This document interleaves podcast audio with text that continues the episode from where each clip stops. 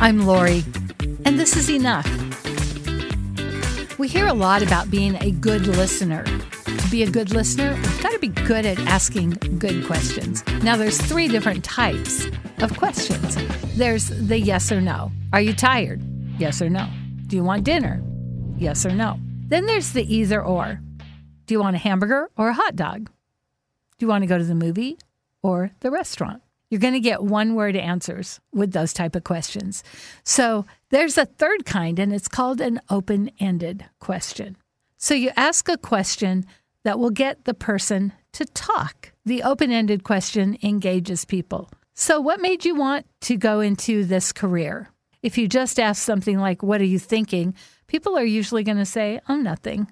So you want to ask kind of an open ended guided question. What are your thoughts on the new instruction? What are your thoughts on the new school? What are your thoughts? So using open ended question to engage conversation. And then when someone's talking, listen, ask questions if you need to clarify. Was that red or yellow? Were you talking about me or them? Just to be clear, now, we don't have to always be a good listener to everybody all the time.